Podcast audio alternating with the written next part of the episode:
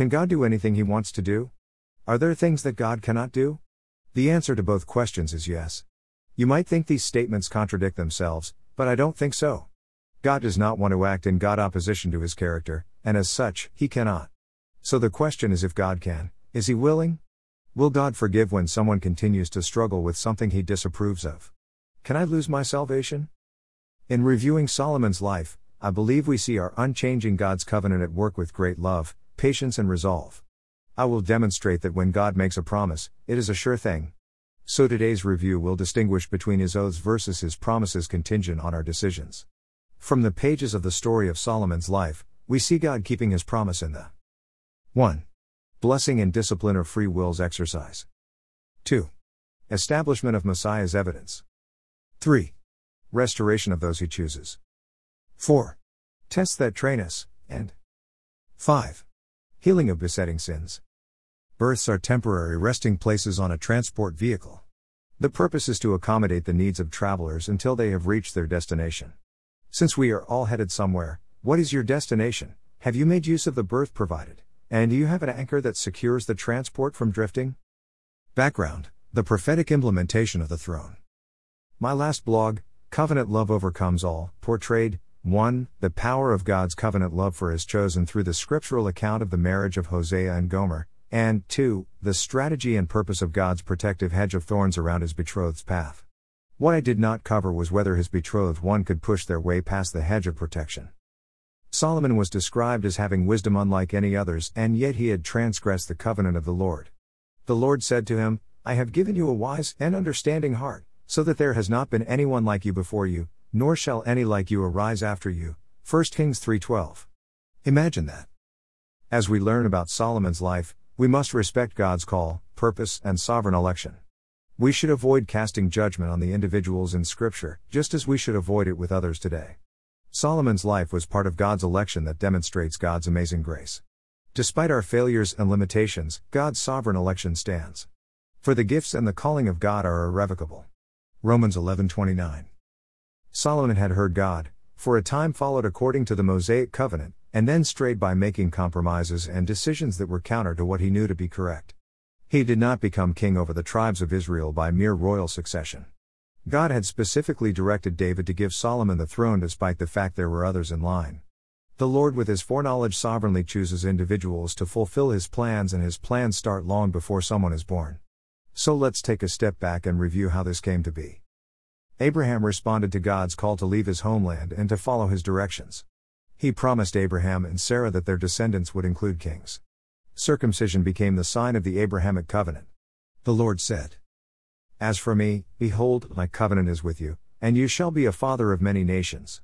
No longer shall your name be called Abram, but your name shall be Abraham, for I have made you a father of many nations. I will make you exceedingly fruitful and I will make nations of you, and kings shall come from you. Then God said to Abraham, As for Sarai your wife, you shall not call her name Sarai, but Sarah shall be her name. And I will bless her and also give you a son by her, then I will bless her, and she shall be a mother of nations, kings of people shall be from her. Reference Genesis 17. Abraham's son was Isaac, and Isaac's sons were Esau and Jacob. Esau did not honor his birthright and traded it to Jacob. This, of course, was foretold to their mother Rebekah, the account is in Genesis 25 starting at verse 21. Jacob, whose name was changed to Israel by the Lord, had twelve sons by four women, these sons became the tribes of Israel. Then God said to Jacob, Arise, go up to Bethel and dwell there, and make an altar there to God, who appeared to you when you fled from the face of Esau your brother. And God said to him, Your name is Jacob, your name shall not be called Jacob any more, but Israel shall be your name.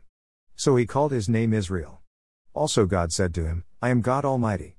Be fruitful and multiply, a nation and a company of nations shall proceed from you, and kings shall come from your body. Genesis 35 1 and verses 10 to 11. For our purposes, let's just focus on how Solomon's kingship came to be and leave the other tribes for another time. Leah, the first wife, had six sons and one daughter. The male children were Reuben, followed by Simeon, Levi, Judah, Issachar, and Zebulun in this birth order. Rachel, the second wife, had two sons. Joseph was the first and then Benjamin. Joseph was also destined to play a major role. To make a long story short, God gave Joseph a dream, Genesis 37 9, And his brothers despised him for it because it meant that Joseph would lead his family. It also did not help that their father favored their baby brother. They sold him into slavery, which served to prosper Joseph in the end since he rose to power in Egypt. It was God's way of preserving and multiplying the children of Israel in a time of great distress. God was ensuring he kept his covenant with Abraham. When Joseph was reunited with his brothers, he told them, For these two years the famine has been in the land, and there are still five years in which there will be neither plowing nor harvesting. And God sent me before you to preserve a posterity for you in the earth, and to save your lives by a great deliverance. So now it was not you who sent me here, but God, and he has made me a father to Pharaoh, and lord of all his house, and a ruler throughout all the land of Egypt. Genesis 45 starting at verse 6. Jacob brought his family to Egypt where they flourished. Before Jacob, now named Israel, died, he blessed all of his sons. He said specifically to his fourth son Judah, you are he whom your brothers shall praise, your hand shall be on the neck of your enemies, your father's children shall bow down before you. Judah is a lion's whelp, from the prey, my son, you have gone up. He bows down, he lies down as a lion, and as a lion, who shall rouse him? The scepter shall not depart from Judah, nor a lawgiver from between his feet, until Shiloh comes, and to him shall be the obedience of the people. Genesis 49 8 10. Shiloh means tranquil, Shiloh is a designation of the Messiah. Refer to Numbers 24 17, Psalms 45 6, Hebrews 1 8. God had told Abraham that his descendants would serve their afflictors in a strange land for four generations or four centuries, Genesis 15 13 18. Once these tribes had grown numerous, there arose a Pharaoh that had no recollection of Joseph and therefore no loyalty to his descendants. Out of fear of their differences and the perceived risk of losing governmental control, the Pharaoh enslaved the tribes of Israel. He tried to reduce their numbers and ability to amass fighting men by ordering the execution of their male children. Exodus 1 8 12. I believe this was actually a scheme of the enemy who had been trying to prevent God's Eden prophecy of the Messiah, starting with Cain's murder of Abel, through the flood, Pharaoh's mass murders, and onward. While individuals are responsible for their actions, there are good and evil spiritual influences behind many human decisions. Ephesians 6:12. Moses was a Levite who was the chosen deliverer for the oppressed Hebrews. Amazingly, God protected him in the very household of the leader who had commanded Hebrew infanticide. Exodus 2:10. God used Moses as a prophet leader to the nation. His brother Aaron became the high priest. After the exodus out of Egypt, the Lord made a covenant with the children of Israel to keep his laws, saying, Now therefore, if you will indeed obey my voice and keep my covenant, then you shall be a special treasure to me above all people, for all the earth is mine. And you shall be to me a kingdom of priests and a holy nation. These are the words which you shall speak to the children of Israel. So Moses came and called for the elders of the people, and laid before them all these words which the Lord commanded him. Then all the people answered together and said, All that the Lord has spoken we will do. So Moses brought back the words of the people to the Lord. Exodus 19 5 8. Even after the children of Israel witnessed God's supernatural parting of the Red Sea that freed them from the pursuing Egyptian army, they rebelled by entering into idolatrous worship of a golden calf they created. Exodus 32 4. Furious at the sight of the revelrous idol worship, Moses broke the tablets of stone containing the Ten Commandments that God had written for them. Deuteronomy 9 9 18. After Moses pleaded for the people, our merciful and gracious Lord instructed Moses to make new tablets containing the commandments, Deuteronomy 10 1 and 2. He had every intention of fulfilling his plan through his covenant people. The Lord forewarned them not to worship the way other people groups did. He explained he was giving them an inheritance and a rest from all their enemies. They were to worship him in the manner he prescribed in the place he would place his name, Deuteronomy 12.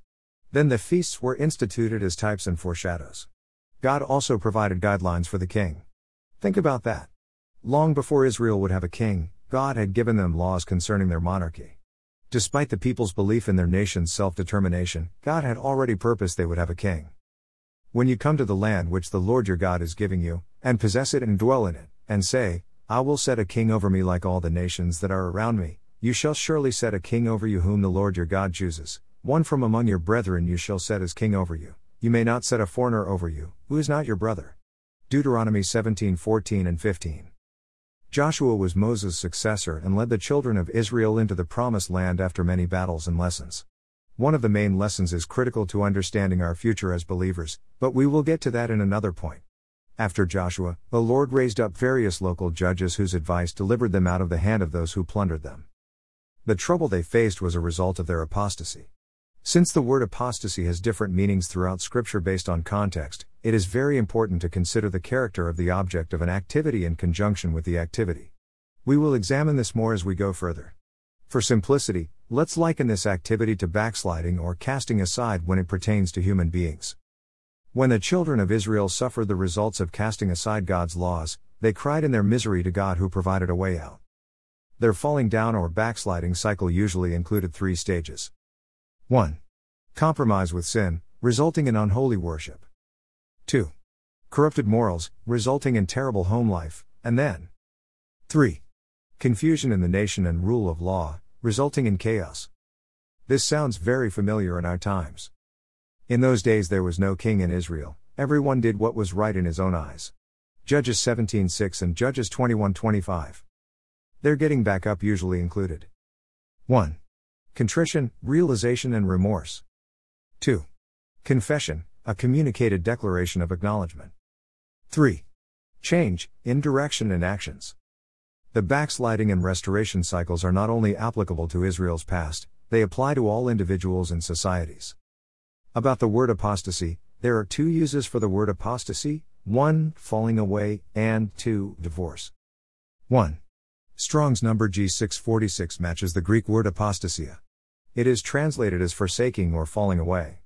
This word occurs in three verses in the Septuagint, which is the Greek translation of the Old Testament Joshua 22 22, 2 Chronicles 29 19, Jeremiah 2 19. In the New Testament, this word occurs in two verses Acts 21 21 and 2 Thessalonians 2 3. 2. Strong's number G647 matches the Greek word apostasian. It is translated as a divorcement or a writing of divorcement. This word occurs in four verses in the Septuagint Deuteronomy 24 1, 3, Isaiah 51, and Jeremiah 3 8. In the New Testament, this word occurs in three verses Matthew 5:31, Matthew 19:7, and Mark 10:4. Collectively, the English words used to describe the activity of apostasy include the following casting aside, rebellion, backsliding, forsaking, falling away, and divorce. The action is considered righteous or unrighteous based on its object. For example, the Lord's issuance of a temporary separation from Israel contrasts greatly to a human separation from fellowship with a spouse, church, doctrine, or faith. The prophet Samuel also served as a judge. It was during his time that the Israelites no longer wanted judges, they asked for a king to rule over them just as the Lord had told Moses. The Lord told Samuel the rejection of the judges was actually a rejection of God, and he forewarned of the behavior of the kings. See 1 Samuel 8 4 9. There is a warning here. Not every answered prayer is a blessing, especially when the requester is not walking appropriately with God. Nonetheless, God's answers will serve his purposes. The Lord directed Samuel to anoint a man from the land of Benjamin to be commander over Israel so that he could save them from them the Philistines. Refer to 1 Samuel 9 15 and 16. You see, in God's timeline, his chosen king was not yet ready since he was a young boy. The Lord permitted Saul to reign until an appointed in the middle of Saul's reign, God instructed Samuel to go to Jesse's house to anoint the future king. Saul's reign was coming to an end, although it would be some time, in human terms, before it came to fruition.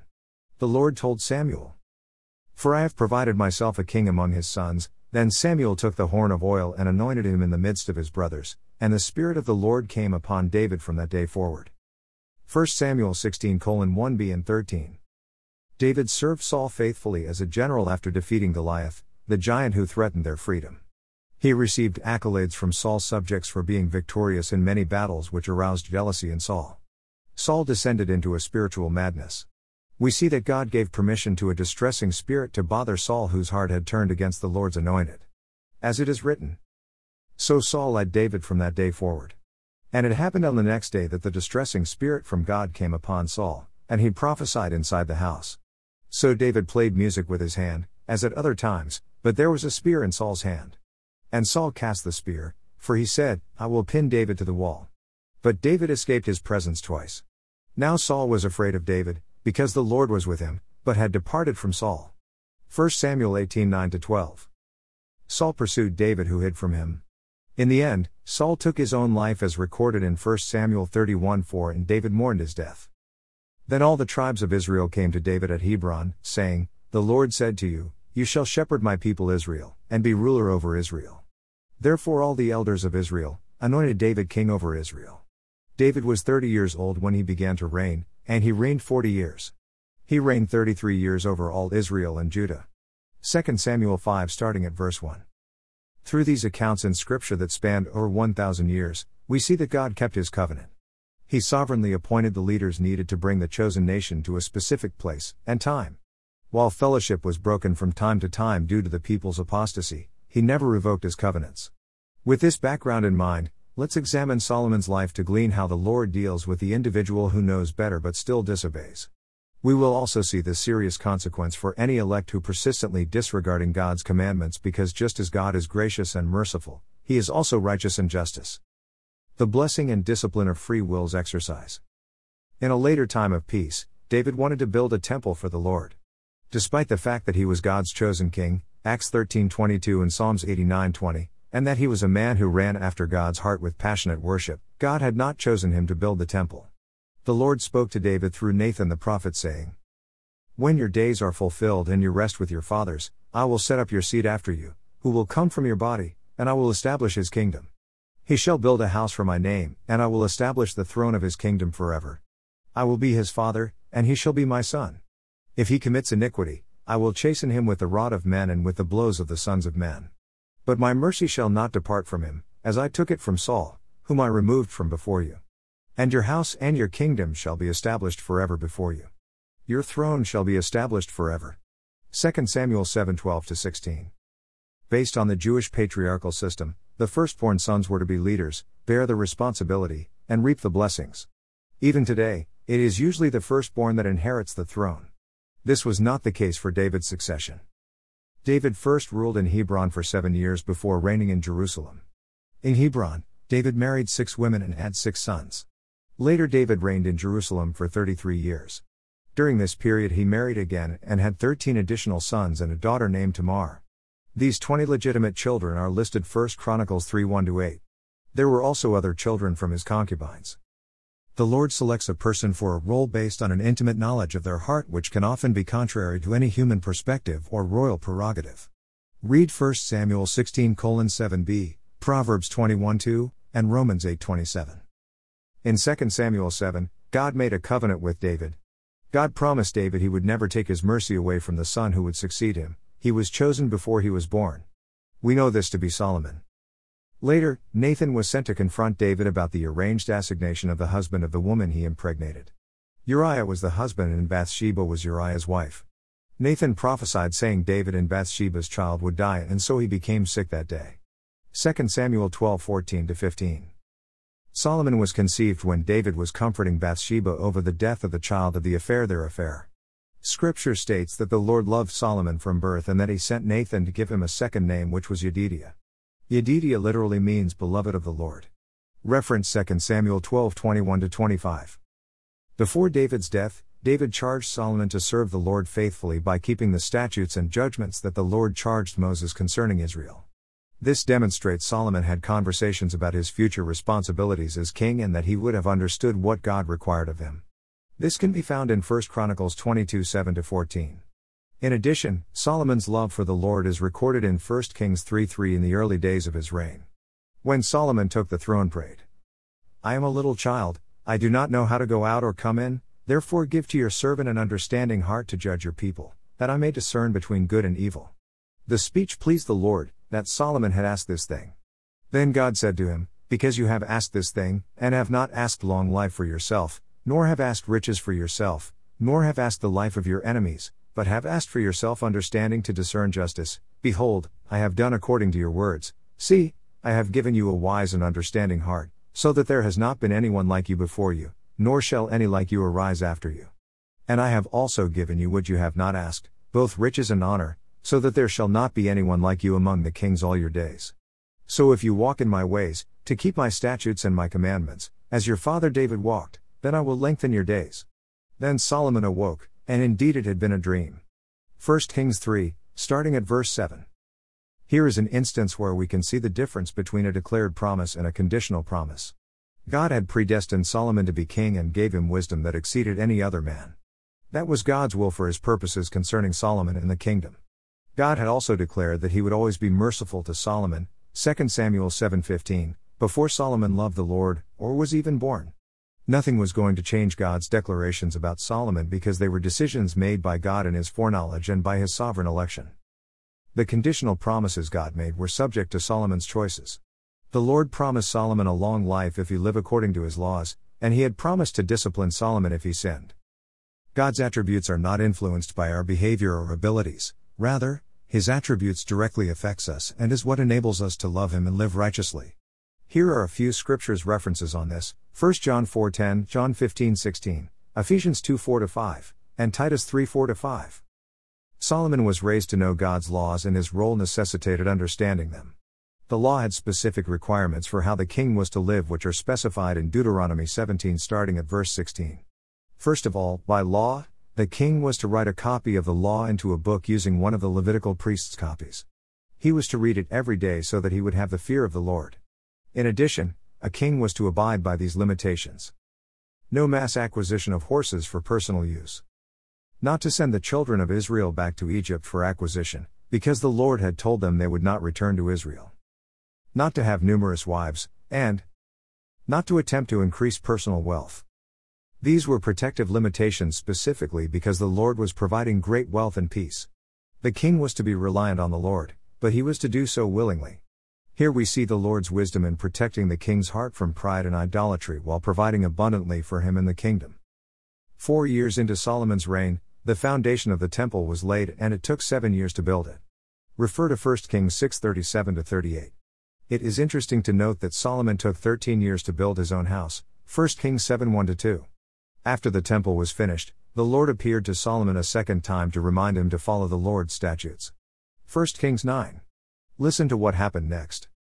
But King Solomon loved many foreign women, as well as the daughter of Pharaoh, women, from the nations of whom the Lord had said to the children of Israel, You shall not intermarry with them, nor they with you. Surely they will turn away your hearts after their gods. Solomon clung to these in love. And he had seven hundred wives, princesses, and three hundred concubines, and his wives turned away his heart. For it was so, when Solomon was old, that his wives turned his heart after other gods, and his heart was not loyal to the Lord his God, as was the heart of his father David. For Solomon went after Ashtoreth the goddess of the Sidonians, and after Milcom the abomination of the Ammonites. Solomon did evil in the sight of the Lord, and did not fully follow the Lord, as did his father David. Then Solomon built a high place for Chemosh the abomination of Moab, and for Molech the abomination of the people of Ammon. And he did likewise for all his foreign wives, who burned incense and sacrificed to their gods. So the Lord became angry with Solomon, because his heart had turned from the Lord God of Israel, who had appeared to him twice, and had commanded him concerning this thing, that he should not go after other gods. Therefore the Lord said to Solomon, Because you have done this, and have not kept my covenant and my statutes, which I have commanded you, I will surely tear the kingdom away from you and give it to your servant. Nevertheless, I will not do it in your days, for the sake of your father David, I will tear it out of the hand of your son. However, I will not tear away the whole kingdom. I will give one tribe to your son for the sake of my servant David, and for the sake of Jerusalem which I have chosen. 1 Kings 11 1 13. God remained merciful to Solomon despite his unfaithfulness during that time. Solomon's actions were met with discipline, including adversaries and rebellions, but I believe the greatest discipline that trained Solomon was his inability to be satisfied. Solomon reigned in Jerusalem over all of the tribes of Israel for 40 years. During this time, he wrote many proverbs, psalms, and poems. The book of Ecclesiastes shares his account of his long journey back to God, which I believe happened near the end of his life. Here are his words Vanity of vanities, all is vanity. What profit has a man from all his labor? One generation passes away, and another generation comes. I, the preacher, was king over Israel in Jerusalem. And I set my heart to seek and search out by wisdom concerning all that is done under heaven. I have seen all the works that are done under the sun, and indeed, all is vanity and grasping for the wind. Portions taken from Ecclesiastes 1. By the end of the book, Solomon came to understand the duty of man. The words of the wise are like goads, and the words of scholars are like well driven nails, given by one shepherd. Let us hear the conclusion of the whole matter fear God and keep his commandments, for this is man's all. For God will bring every work into judgment, including every secret thing, whether good or evil. Ecclesiastes 12 11 14. I believe the Lord foresaw everything about Solomon's life. He chose him knowing his choices. He loved Solomon regardless. The Lord disciplined him with a series of lifelong lessons. Nothing quenched the longing of Solomon's heart until near the end of his days when he realized the purpose of his pursuit, which he tried to pass on to his son.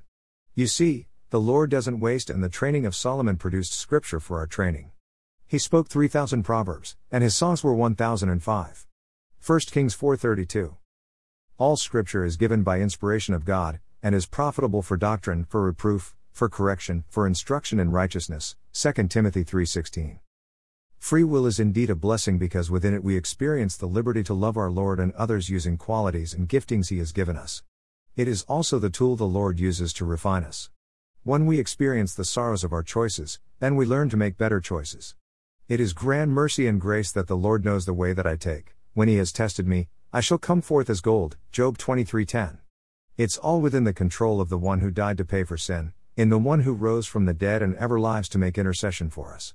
See Hebrews 7:25. Establishment of Messiah's evidence. The Lord's election of Solomon for king had far-reaching implications. You see, to fulfill the messianic prophecy, the promised savior would be born from the tribe of Judah, Genesis 49:10, and born of a woman, Genesis 3:15, and a descendant of David, Isaiah 9 7. As it providentially happens, Mary, the mother of Jesus, was a descendant of David through his son Nathan, see Luke 3:31. To ensure there was no issue with the legal line of royal succession, Joseph was a descendant of David through his son Solomon. See Matthew 1 13 and 14. Now, remember, an angel of the Lord appeared to Joseph in a dream, saying, Joseph, son of David, do not be afraid to take to you Mary your wife, for that which is conceived in her is of the Holy Spirit. Matthew 1:20. Mary's betrothal to Joseph was no coincidence, and when Joseph wanted out of the relationship, the Lord intervened to compel him. Jesus will reign the world from Jerusalem as scriptures tell us, Luke 1:32 33 and Revelation 19:15. The everyday affairs of our lives are known to our Lord and in advance of our experiencing them. God is orchestrating his plan for and through those he has chosen for greater purposes than we can readily see. Our job is to trust him. Restoration of those he chooses. Consider Abraham, Isaac, Jacob, Joseph, Moses, Aaron, David, and Solomon. These men were chosen by God and they were all imperfect. They did not experience mercy because of their righteous works. They experienced God's mercy because it was His will, His eternal sovereign purposes, and His character. He cannot lie or change. For those God foreknows, He predestines. And we know that all things work together for good to those who love God, to those who are the called according to His purpose. For whom He foreknew, He also predestined to be conformed to the image of His Son, that He might be the firstborn among many brethren. Moreover, whom he predestined, these he also called, whom he called, these he also justified, and whom he justified, these he also glorified. Romans 8 28 30. So, what do you do with scriptures like Hebrews 6 4 6 that speaks of the danger of falling away? I believe we ought to prayerfully review the context of the book and chapter and search the entire counsel of Scripture because God does not contradict himself. This is what I've learned about a chosen, regenerated person's ability to fall away. Hebrews is sometimes referred to as the book of better things because the letter focuses on the superiority of Jesus Christ. The writer is encouraging believers, and anyone else they share the letter with, to mature in the faith by producing the fruit that accompanies salvation. Much of the author's references are to Old Testament scripture from Psalms, Isaiah, Numbers, and 1st and 2nd Samuel. The writer specifically quotes Psalm 95 7 and 8 in Hebrews 3:15. For context, let's review a broader section. For we have become partakers of Christ if we hold the beginning of our confidence steadfast to the end, while it is said, Today, if you will hear his voice, do not harden your hearts as in the rebellion. For who, having heard, rebelled? Indeed, was it not all who came out of Egypt, led by Moses? Now with whom was he angry forty years? Was it not with those who sinned, whose corpses fell in the wilderness? And to whom did he swear that they would not enter his rest, but to those who did not obey? So we see that they could not enter in because of unbelief. Hebrews 3:14 19. Both Psalm 95 and Hebrews 3 refer to Numbers 14. The rebellion was that the children of Israel wanted to turn back to their life in Egypt because they were afraid of what would be required to enter the promised land. They felt it was easier to be enslaved by the Egyptians and they devalued the promised land just as Esau devalued his birthright. Despite the deliverance and all of the other miracles that the Lord had performed for them, 1. They did not believe they could take possession of the promised land, and, 2. doubted God's ability to deliver the land to them. Consider the outcome of the desert wanderings of the children of Israel. The children of Israel were saved from Egypt. That generation never returned to Egypt despite their poor behavior. They died without inheriting the reward of the promised land because of disobedience to the covenant. There were only two, Joshua and Caleb, of the originally delivered children of Israel over the age of 20 who received their inheritance. Not even Moses received the inheritance in the land flowing with milk and honey, Deuteronomy 34 4 6. Yet we know Moses appeared with Jesus at the Mount of Transfiguration, Matthew 17 1 5. We see that God kept his covenant, all of it. He delivered those who marked the doorpost with the blood of the Lamb and chose to follow Moses out of Egypt. See Exodus 12. He individually disciplined their disobedience, and rewarded those who trusted obediently. Please note that biblically, Egypt is used as a type for the world or sin, the promised land was a type of reward. It was not emblematic of heaven because, throughout history, the borders of the promised land have changed. The rest the Lord had promised was rest from their enemies, Deuteronomy 12:10, Deuteronomy 25:19, Joshua 23:1, 1 Chronicles 22:9. It is where a person is no longer afraid of enemies or circumstances although they exist. It is peace with God where through faith in who he is, we rest from relying on ourselves and our works and trust God for everything. Romans 5 1 2 and Hebrews 10 19 20. This rest or peace is made possible in knowing the Savior, Jesus Christ, as the Lord of your life because He is the one who grants us access to God and He does not condemn us. Lordship has jurisdiction over the free will and necessitates willing obedience. His love in us through the Holy Spirit transforms our desire to yield. The writer of the letter to the New Testament Hebrews spent much time developing the superiority of Christ as a high priest, Savior, and messenger prophet. The writer demonstrates throughout the book that believers ought to place full confidence in Jesus Christ for everything because he offers the new covenant that is better than the old covenant or the law. Those things were just types pointing to the Messiah, Hebrews 1 1 4 and Hebrews 10 1, and the new covenant which is a higher standard. Jesus Christ's self sacrifice was superior and made the final atonement for all sin. Which of our sins did Christ not die for? He paid in advance for all of our sins. You see, some believers were returning to the Old Testament sacrificial system either because of persecution or ignorance. So the writer warns against the apostles not believing the voice of God or the Holy Spirit, losing firm footing in the foundational principles of Christ, despising the knowledge of the truth, devaluing the grace of God, and ignoring or turning away from Him who speaks. Because of the sufficiency of Christ's perfect sacrifice, the believer is now capable through the empowerment of God's indwelling spirit to live a superior lifestyle and produce superior fruit. Scripture states, You are God's field, you are God's building. 1 Corinthians 3 9. In reading Hebrews 6 4 8, we notice that there was ground that produced fruit, and it was blessed by God. There was ground that yielded thorns instead of fruit, the thorns were burned up. This is where 1 Corinthians 3 14 15 is very insightful. It states, if anyone's work which he has built on it endures, he will receive a reward. If anyone's work is burned, he will suffer loss, but he himself will be saved, yet so as through fire. It may be helpful to read Christ's parable about the word sown on different types of ground in Matthew 13 22 23. So, what happens if a believer willfully produces thorns?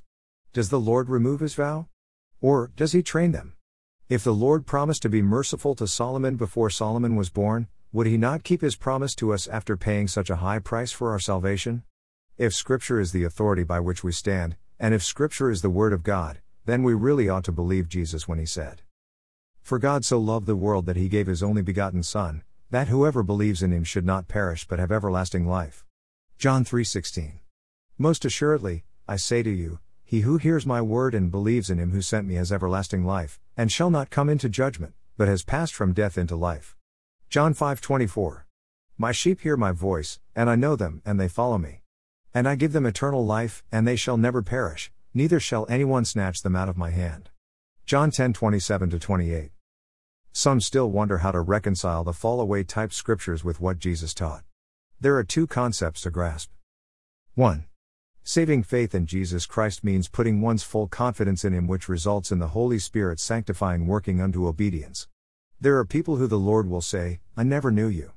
Please note, He does not say, I knew you once but you blew it. The people who Jesus never knew never had a relationship with Him. They are not regenerated by the Lord. If they had been, their relationship with Him would cause them to organically produce good fruit. For more on this, please read Matthew 7:15 to 23. 2. Understand the difference between not inheriting eternal rewards and being eternally separated from God in the lake of fire. If the Lord qualified you, you cannot disqualify yourself because you are not the judge. It is God who fills you, with the knowledge of His will through all the wisdom and understanding that the Spirit gives, so that you may live a life worthy of the Lord and please Him in every way, bearing fruit in every good work, growing in the knowledge of God, being strengthened with all power according to His glorious might, so that you may have great endurance and patience, and giving joyful thanks to the Father who has qualified you to share in the inheritance of his holy people in the kingdom of light. Colossians 1 9 12 NIV. As a believer, you are qualified to live eternally with him because of him. Your behavior in this life determines what inheritance you will or will not receive in heaven. The inheritance is eternal and does not fade. Your exercise of free will determines how much you yield to the Holy Spirit. A study of the judgment seat of Christ can illuminate this more, and please note, this is not the same as the judgment of those who have not been regenerated. Also note that the Bible says, if you are saved or regenerated by the Lord, you cannot continue to live a life of sin although you will continue to make mistakes here and there. Whoever has been born of God does not sin, for his seed remains in him, and he cannot sin, because he has been born of God. 1 John 3 9 If we say that we have no sin, we deceive ourselves, and the truth is not in us. 1 John 1 8. To conclude this concept, let's review the certainty of God's promise from that same chapter in Hebrews. For when God made a promise to Abraham, because he could swear by no one greater, he swore by himself, saying, Surely blessing I will bless you, and multiplying I will multiply you, thus God, determining to show more abundantly to the heirs of promise the immutability of his counsel, confirmed it by an oath, that by two immutable things, in which it is impossible for God to lie, we might have strong consolation, who have fled for refuge to lay hold of the hope set before us. This hope we have as an anchor of the soul, both sure and steadfast, and which enters the presence behind the veil, where the forerunner has entered for us, even Jesus, having become high priest forever according to the order of Melchizedek. Hebrews 6:13 20. Tests that train us. What are the tests that train us? Well, it can be wealth, poverty, strength, sickness, popularity, loneliness, happiness, sorrow, wisdom, ignorance, security, insecurity. Just about anything that you allow yourself to use to deny, question, or devalue God's word. The point is to believe whatever God says because He is good. Everything He will ever say to us on this planet in this dispensation of grace will be consistent with Holy Scripture. He is not confused, nor does He contradict Himself. He does not lie nor change. There is so much we have to learn, and He is so gracious to teach us when we open His Word and prayerfully ask Him to teach us. He sends us people and resources to assist when we can't hear through all the noise. He directs the steps of those who trust in Him. I am so amazed that such an incredible intelligence would invite us to be loved by Him. Perhaps the main test is about surrendering ourselves to His love and grace even when we can't understand it. Healing of besetting sins. So, how does one surrender it all when we have besetting sins that we can't seem to get clear of? Let me ask this Did God know what sins Solomon and his predecessors would have when he chose them? Absolutely. Does he know ours? What are they? What is it about those sins that are critical to our sanctification? What do we need to be healed from? Solomon needed to be set free from the constant chasing after anything he thought would satisfy his soul. He needed to learn to rest in God for all of his needs and desires. He needed to learn to how exist to glorify God and enjoy the benefits of his goodness. Later in Hebrews, we read this exhortation. Therefore, we also, since we are surrounded by so great a cloud of witnesses, let us lay aside every weight and the sin which so easily ensnares us, and let us run with endurance the race that is set before us, looking unto Jesus, the author and finisher of our faith, who for the joy that was set before him endured the cross, despising the shame, and has sat down at the right hand of the throne of God. For consider him who endured such hostility from sinners against himself, lest you become weary and discouraged in your souls. Hebrews 12 1 3. You see, the wisest man could not escape the traps or temptations of this life because he took his eyes off of God. He placed them on people and things that he surrounded himself with. And once surrounded, it is difficult to get loose. With men this is impossible, but with God all things are possible. Matthew 19:26. Here is the thing, if God has entered into a covenant with you by drawing you into a relationship with him through your trust in Jesus Christ as Savior and Lord, then he will keep you. We are preserved by Jesus. Jude 1. Our job is to take heed of warnings in his word and by the Holy Spirit's prompting so that we can lay aside every sin that tries to surround us. This gives us better rewards now and forever. If we do find ourselves in a situation that the Lord needs to discipline, we can learn from the writer of Hebrews 12 5 6. Interestingly enough, the writer of Hebrews was quoting Solomon, who wrote, My son, do not despise the chastening of the Lord, nor detest his correction, for whom the Lord loves he corrects, just as a father the son in whom he delights. Happy is the man who finds wisdom, and the man who gains understanding, for her proceeds are better than the profits of silver, and her gain than fine gold. Proverbs 3 11 14. It is my prayer that we each will surrender totally to his care. With total surrender to his embrace, we obey because we love our Savior, not because of fear of reprisal. God the Father, Jesus Christ the Son of God, and the Holy Spirit have promised to hold us in their hands while we voyage home to our eternal destination and receive whatever rewards are due. The journey can be long. We have been given daily bread, and we will never thirst. We have work to do to bring others with us. There will be storms, but we have the anchor that holds. Our births are their hands. From eternity to eternity, I am God. No one can snatch anyone out of my hand. No one can undo what I have done. Isaiah 43:13 NLT. I give them eternal life, and they will never perish. No one can snatch them away from me, for my Father has given them to me, and he is more powerful than anyone else. No one can snatch them from the Father's hand. John 10 28 29 NLT. No one includes you in me. Praise God. If you do not know the Lord this way, or do not have a personal relationship with the Lord and want to know Him intimately, you can ask God to reveal Himself to you in a way you can comprehend. His Word says, Without faith it is impossible to please Him, for he who comes to God must believe that He is, and that He is a rewarder of those who diligently seek Him. Hebrews 11:6. If you feel the Holy Spirit encouraging you to believe, you should evaluate the scripture for yourself. Please visit desiringfruitfulness.ca/choices. There you can find four simple steps or concepts to help you ask the Lord to bring you into right standing with him. The steps are designed to help you know why this prayer is necessary. It is as simple as acknowledging you are a sinner and believing that Jesus Christ is the risen Son of God. There are no specific words, but there is a process to coming to faith. All scripture used in this blog is from the New King James Version, unless otherwise specified.